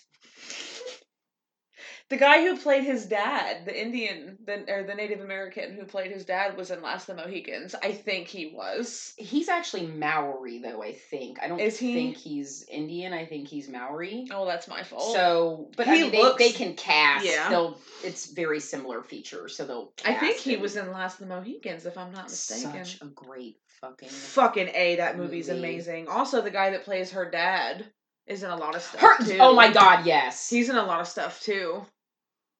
So again, like I said, you have this star-studded cast of well-knowns and up-and-coming actors that's set to a preteen audience. It that movie was literally lightning in a bottle. They knew what they were doing. The merchandising, the fucking I mean, come on. And then that died out and Hunger Games came out and so much better. Anyway. Way better. So and all of those people are still doing movies. Oh my god, it's so good. So guys, uh, getting into some uh, vampire movies and TV shows that have been popular over the years. uh, We're we're gonna go through just a, A few because there have been literally There's only been so 157,000 many. Um, there was a really popular show that was on in the 70s, I believe it was. I think it was during the 70s. Yeah, during the 70s. I was going to say 80s. It was actually during the 70s. It's called Dark Shadows Mm-hmm. Uh, about a vampire named Barnabas that comes to live with a modern day family. It was remade into a movie in 2012 that starred Johnny Depp. Um, we could go into oh Fright Night, Fright Night in 1985. I know they remade it with Colin Farrell, whatever, but um, The remake is it was bullshit. okay. I, I, mean, care for it R.I.P. Anton Yelchin. I fucking love you, but I'm sorry. The original Fright Night is that's one of those where um the original was better. Um, 30 Days of Night. I don't know why I always forget about this film. that It's so good. movie. Rogan talked about that a few weeks ago, like randomly out of nowhere, where he's where he was talking about like it, he he basically said that like people forget about it because it's so fucking underrated. It's like Mhm. people just forgot it even exists. It is an incredibly underrated. It is. is. It's incredible. It scared the shit out of it me. It scared me too. I mean, to take a concept of knowing that parts of Alaska are just completely covered in darkness and For six months. flipping that with vampires, and the vampires were fucking terrifying looking. Yeah, they too. were. Oh Um, my lord, Jesus. Yeah, that was oh my god. Yeah, that is definitely one of those films that people forget all about. Um, and then if of course if we want to get into some well-known franchises, Underworld, I mean of course. Kate Beckinsale. Look, I I know those movies didn't get great, but fuck y'all, Kate Beckinsale. Anyway, uh Yeah, I mean, I'm gonna get hate for some of them movies later on, but bitch, Kate Beckinsale. That's all I'm gonna say. I mean, like we said before, the Lost Boys.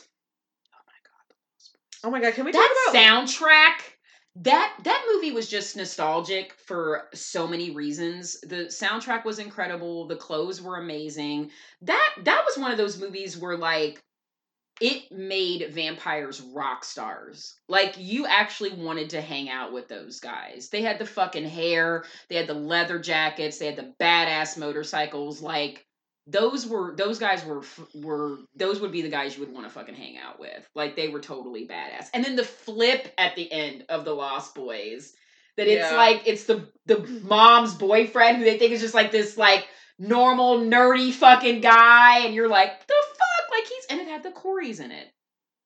The Coreys. I love the Lost Boys. Salem's Lot is incredible. Um, I think we're forgetting one massive It's show. another one. Oh, Buffy. Buffy. Buffy. So the movie is nostalgic for me. I did really. The movie is a fun watch. R.I.P. Luke Perry. Oh, let's not talk about it. Um, if you love Luke Perry, if you have not seen the movie Buffy the Vampire Slayer, please do. It's cheesy. It's funny. I love it. It Pee- is pretty good. Pee Wee Herman's in it. Um, Paul, aka Paul Reubens, he plays a man. It's just so great. It's It so is good. pretty good. And the show was incredible. So of course the show wasn't goofy and hokey like the movie, but the show was The show was everything. incredible. I loved the show. Absolutely loved it. Um another popular vampire show and I'll mention it cuz I did get into it in the beginning, but the last couple seasons uh True Blood only because I know we're probably going to have some fans out there that did watch it if you were into vampires and uh I did get to meet Denis O'Hare. So. Oh um and. I mean that was amazing. that was my first introduction. I know many uh was American Horror Story, but my first introduction to Denis O'Hare was True Blood and then later American Horror Story. And I absolutely love that man. So True Blood holds a special place in my heart for him. Um so Oh my god, can we talk about the little vampire? we had some great Disney Channel? vampires and I just want to say real quick, they had some fucking sexy ass vampires in True Blood. And half of them was butt naked. And Alexander Skarsgård's penis. Anyway, I'm sorry. Um we'll move on to Disney. Uh You literally were like penis. So Disney. oh my god. I'm sorry, just him That was fucking hilarious. look, him and uh Loki help. Tom Hiddleston. I got verklempt thinking penis. Uh Alexander Skarsgård and Tom Hiddleston. I don't usually get flick verklempt talking about penises, so you're good. but like those two their body type types are very similar they're they're just tall gorgeous Alexander's a little bit more buff than he's Lanky, taller he's taller he's definitely taller. No, no, yeah, he's taller. but he's just and don't you step on my man. a Tom Hiddleston is the only man in he's my a life, viking god and except for Cody Fern, because I'm still confused about that. their bodies are just similar and like the scene in crimson peak with tom hiddleston Mm. was like very similar to Mhm. a scene I remembered in True Blood, and it's kind of one of those things because people hated Eric's character for, and I admittedly fucking hated Eric's character so much, and then he kind of grows on you, and you're like, "Mm, okay, and then um. he's hot. So anyway, I'm sorry. I just I got so distracted. I really wish they wouldn't have casted Jessica Chastain as Tom Hiddleston's sister in that film in Crimson Peak. that fucked me up so bad because they were they were extremely hot together, and I was like, I know they're supposed to be brother and sister in this, but I am really turned on. like I'm they're not sorry. brother and sister. I mean, in I know life. that says a lot about me, but they're not brother and sister in real life, so fuck y'all. Like this is hot. like I'm sorry. Uh, I did. I don't care what anybody says, and I know some of y'all did too. Don't act like I wasn't the only one that was weren't. like, okay, bitch, like, I'm sitting right here. like, like I know. Tom Hiddleston is my man, and Jessica Chastain is. A, oh, mm, just- don't get me mm. started on that. Her. Okay, So I'm- the little vampire. things got hot. I'm sorry. I went from like Alexander Skarsgård to Tom Hiddleston, and then you brought up Jessica Chastain, and now I'm just like, whew, it's getting hot. Um, Disney. Um, the little vampire. Disney. Mom's got a date with a vampire. Oh my god. I loved those movies though. There have been eh, oh god, guys, I can't I have to talk about Vampire in Brooklyn. I again, you want to talk about an underrated movie. First of all, Black Vampire. It's Eddie Murphy. Angela Bassett stole the show in this movie. And guys, Wes Craven directed it. Like, Really? if you haven't seen Vampire in Brooklyn, you need to get it together. That movie is fucking incredible. Can we It's talk about amazing. how hot Angela Bassett is too? Uh, y'all need to see her in that movie because she was hot as fuck. Y'all listen. A vampire Angela Bassett? Y'all listen. Bite my neck. And then one more I definitely want to bring, or two more actually, is Let the Right One In and Let Me In. Uh, I love both of those films. same. Chloe Grace Moretz hurts Same. my feelings like really bad. So good. So good. Yeah, guys, there's there have been um special mention of course goes to From Dusk Till Dawn Oh yes. and uh John Carpenter's Vampires, guys. That that movie. There's so is many vampire movies. It's, Queen of the Damned was Ugh. amazing. Like I got to give it up to Queen of the Damned. Like Aaliyah, R.I.P. Like that. You want to hear a really funny story about that movie? So when I was younger, I had never heard of that movie because I was younger and you know, no. And a friend of mine at school was like, "There's a movie that I saw last night, and it was had a bad word in the title." And I was like, "A bad word? What bad word?" And he was like, "Damn." It was called Queen of the Damned. And I was like, "Oh, okay." I remember that conversation so vividly, and I don't know why. I was in elementary school. That's so funny. So every time I think of Queen of the Damned, I'm like, That's so funny. it's, it's- oh, really quickly, um, I did want to mention one because I think I told you about it because it was on Shudder and I don't know if it's still on Shudder. And it actually didn't. It came out in 2015. That's called Transfiguration. oh yeah. the one that I was telling you about. Um, it was actually under uh, I don't know what I'm not sure what that category Just- is just on it up. Shudder, It could be but creature it's feature. no, it wasn't creature features. It was actually the one because it's centered around a black character in the ghetto, and this kid.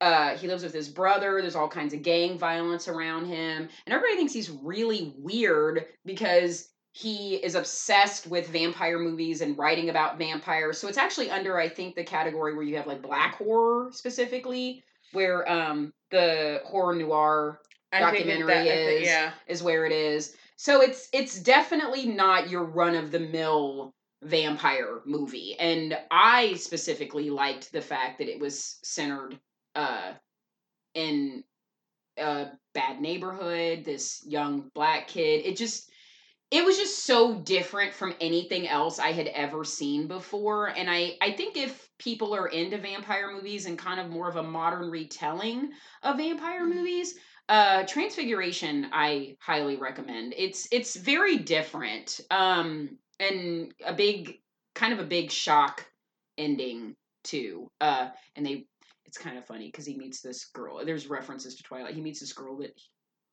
And she's like, "You should really watch Twilight." And he's like, "No, I like realistic vampire movies." And then he actually ends up watching it. He leaves her a note later on where he goes, I watched Twilight. It was terrible or something. like not realistic at all. And I just I just I said you could outrun me. I loved that. I just I kind of loved how they sort of uh made fun of Twilight and kind of had to poke that in this movie.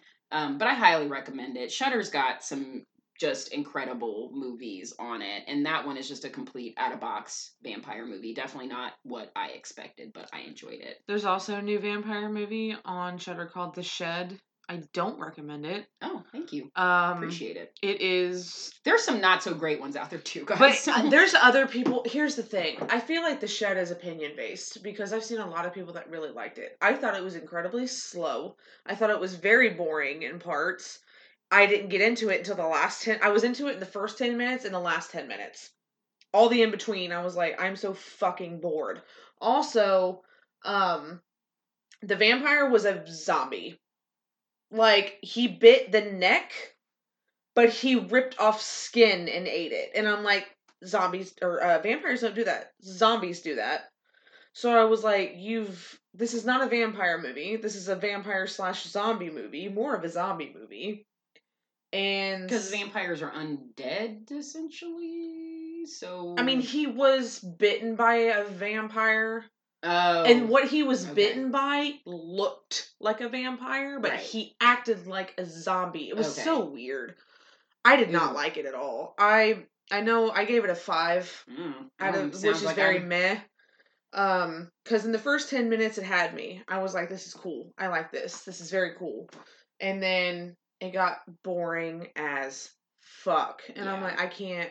And then I've seen other people who were like, I thought it was great. I thought, you know, it was very funny. It was, and it was, it was funny. I'm not gonna say it wasn't, but it just it lost my attention. That So, happens. I feel like that movie is very opinion based. If you want to try it, by all means, of course, watch it. I'm just, in my opinion, I did not like it at all. that happens. Thank you for that though, because You're welcome. I won't, because you know I'll come across it. I've Especially been with it watching being a a, vampire movie, and I'll be like, "Hey," and you're like, Mm-mm, "Don't do it." I've been watching a lot of new stuff on Shudder, Yeah. and that's one I that I was after out of like ten movies I've seen recently. That's the one I didn't like. Well, I'm glad we could give. Uh, that's a. I think that's a good ending. I think that's. I think that's a good place for us to end. I'm glad we could give you guys a good suggestion on a good Shudder vampire movie and a bad suggestion. Don't watch this, or maybe you might like it. Shudder vampire movie. Yes. that was Actually, a great place to end it on. hold up, Bliss. I need to talk about Bliss for a hot second. Okay, Bliss is on Shudder. I have to pee, so you have five minutes. No, Okay. I'm just kidding. Bliss Uh, is on Shudder, and Bliss kidding. is actually a vampire movie. And holy fuck, holy fuck! Warning, warning, trigger warning, and epilepsy warning. Uh, this film has a lot of flashing lights, and it actually gives you an epilepsy warning at the You know, I beginning just of the watched the trailer for it, and uh, there's a lot of that in the trailer too. yeah. So, So just just be wary of the the epilepsy warning. Also trigger trigger warning. It deals very very very very very heavily with drug abuse. You know what though? Uh, even in the trailer though, guys, uh, it obviously shows that you think a lot of this is drug induced, and it shows a bit of it uh, in the trailer itself. But even from the trailer, you you pick up pretty quickly that this is a vampire movie. I mean, it's it's really not that. If you've seen other vampire movies, it's not really that hard to figure out. But uh, after watching the trailer and what Casper had told me, I was like, anything that takes the modern day story of a vampire but puts its own twist on it, I am all fucking for. Because we've all, guys, we've all seen it. I mean, if you love vampires like I do, we've seen so many different vampire movies and vampire shows, but a lot of them get very redundant. I mean, Mhm. you know, you got the crucifix, you got the garlic, you got the holy water, you got, you know, yada yada yada yada yada yada yada, and it just becomes a bit redundant. So, movies like Bliss and Transfiguration are essentially vampire movies, but not any at all of what we've become accustomed to knowing. So let's see more of that. I love Yes. fucking vampire movies. I would I I have no problem with more and more and more vampire movies coming out, but do it like these movies have. I was Make it so, something different. Like I was so shook by that movie, dude. Yeah. It, I literally give it an 8.5. Like I it's holy shit. I was just blown away by that film. It was everyone needs to watch there's that. a lot of really great movies out there that can take a, a modern day folklore and put their own twist on it to have uh, a deeper deeper meaning or hidden meaning or contextual meaning um, Ginger Snaps is a great example. Uh, Mhm. that is a werewolf film, but it's not. So that was one of those where, yeah, you know, okay, we've all seen werewolf films, but this is kind of more about puberty and women coming of age and menstruation and all those things. So all those crazy changes that your body goes through anyway, but you're also turning into a werewolf. So that Thankful that, that I liked. That I liked. So that that's essentially the same thing. Like it's the same story we all know, just in a different context. And I want to see more of that. I can't wait to get your opinion on I Bliss. want to see more of that. So yeah, that was actually that was even better. I'm so glad you mentioned. It. I completely I forgot would've about it, and I was Totally like, forgotten about it. Bliss is a vampire movie, and oh my god, it's amazing. So guys, Shudder homework: Transfiguration and Bliss. If you like vampire movies, but you want something different, you got Also, homework. Careful epilepsy. Yeah, if you have epilepsy, Yeah, I mean, I'm I am really we're telling giving you guys a warning, this and they give you because it was tripping me out, and I don't and have the trailer. epilepsy. The trailer gives you a warning. I thought I was losing my mind at one part. I was like, "Oh my god, my eyes!" I'm like, "Oh." yeah, I uh, I don't, but that stuff still kind of I I get migraines. Mhm. So uh, I'm very triggered by strobe light. So we've we've given all the warnings we can Yes. out there to anyone that has migraines or seizures or yeah, just be be forewarned. But uh, hopefully you enjoy it and don't have a seizure. So next that week, yes. You're like yes. next week we're doing um another movie episode all about the Insidious series. Super excited, super excited to do Insidious. I know everyone's like, when are you gonna fucking do Nightmare? We're gonna do the Nightmare series, do not worry. Uh, but we are going to do the Insidious series next week, and I'm One looking very forward to it. four, every single one of them. All of them. So it'll be interesting to get uh, people's opinions on that because I know there's varying. Um, it started off strong and then, whoop, and sometimes that happens. I thought the second one was the best, but um so we're gonna talk about Insidious next week. And now guys, a word from our sponsor. Calm your body down. Pumpkin spice lattes. I meant bath bombs, not I lattes. I mean, I mean you can put a pumpkin spice latte in your bath, but that's weird. I probably wouldn't. I wouldn't. It'd be very sticky. That's like literally all.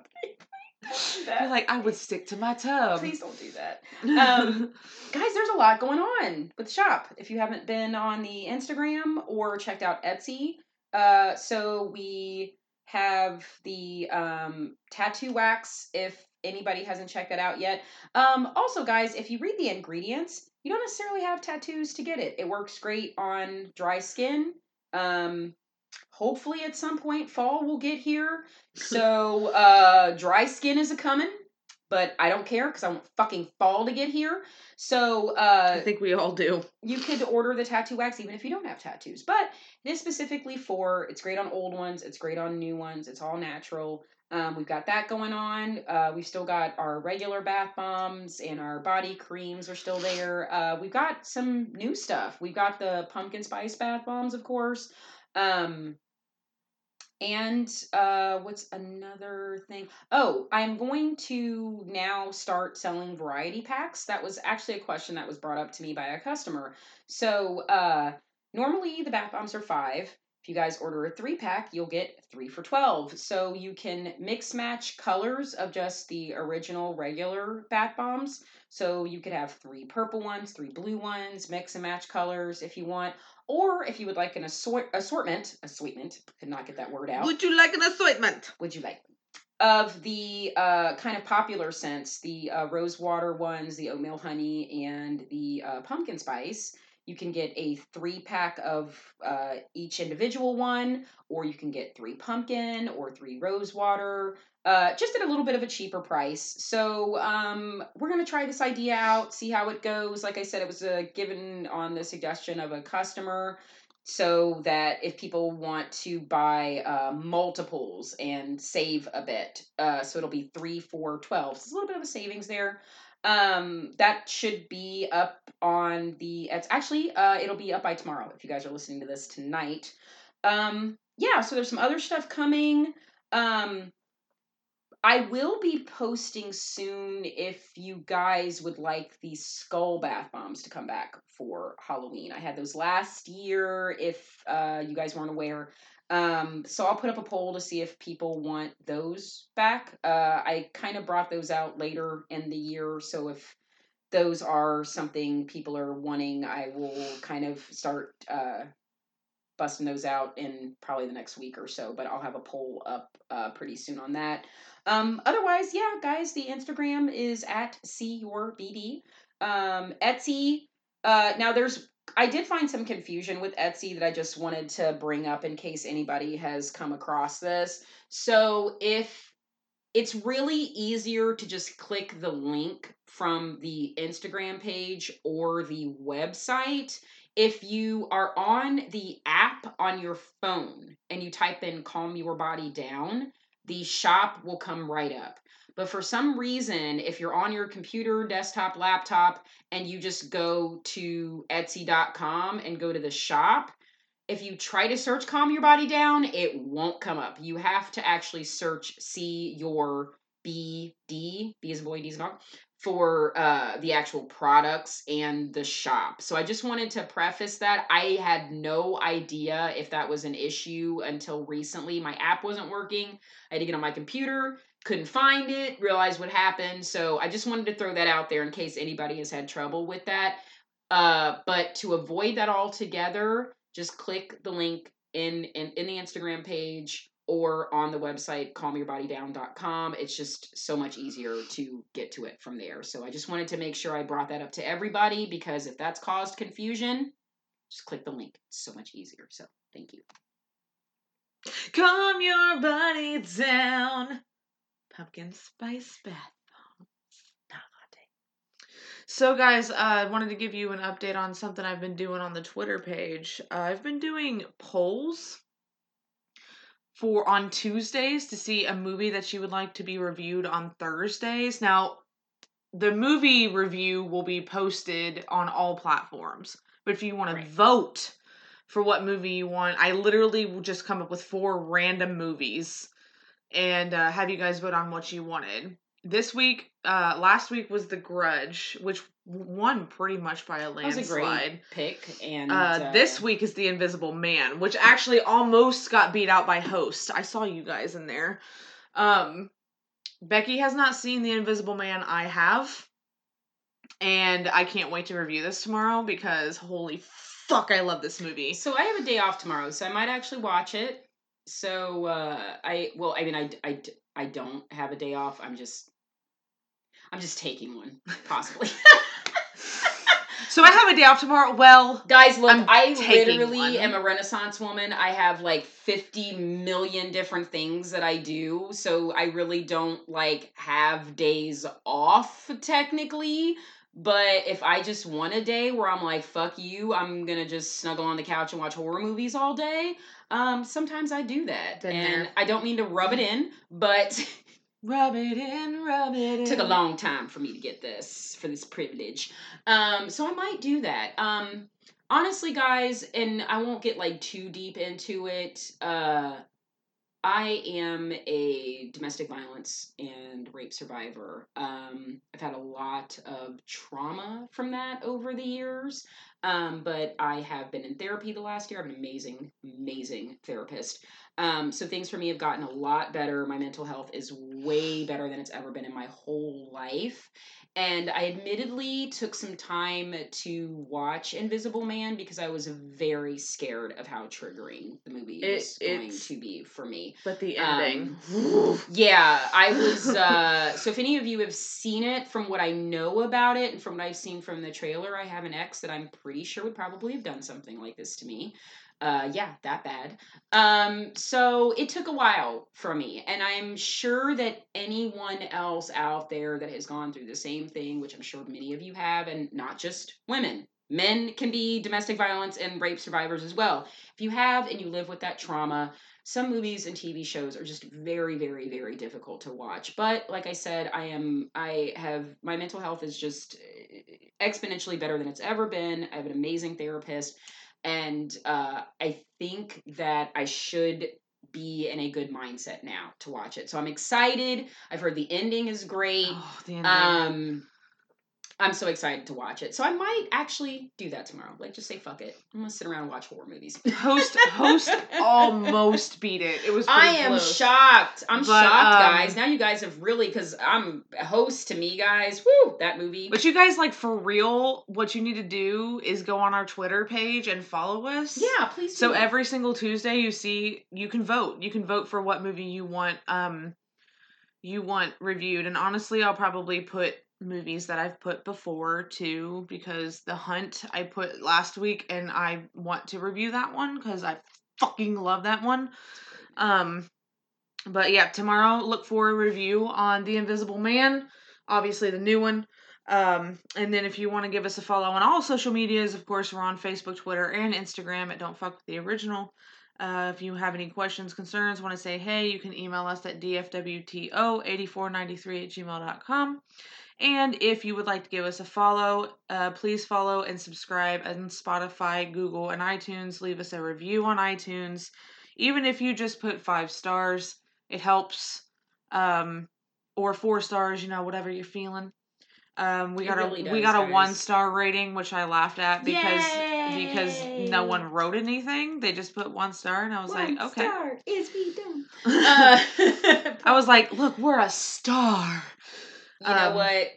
It, it's it's it's always. I feel like you haven't made it until you get your first troll or your first one star or your first thumbs down. We got our your first negative whatever. review actually a few months ago. Like it's it's it's But- so funny to me. Those are those are the best. You you truly haven't made it until you got some haters. But you know, everything is a matter of opinion. Yep. Not everybody is gonna like you and like what you do personally or professionally. And that's okay. And that's totally fine. That's but fine. for the ones out there that do love us, we thank We you. love you That's too. Why we do this. we love you. Too. And I'm just so glad we're on more platforms so we can start spreading more spoopy cheer. And I'm really And- enjoying doing these polls because I feel like it gets you guys more engaged. And I'm Mhm. going to start doing other things with the page too, but right now we're just starting with the polls and uh, kind of seeing where that goes and how well it does and it seems like we get a lot of votes on them. So I'm really glad. I hope you guys enjoy the that so far even though this is just week 2. So Okay, guys, come back next week. Watch all the Insidious movies. Prepare, prepare. Please don't suck any blood. Wear a fucking mask, and we love you. Thanks.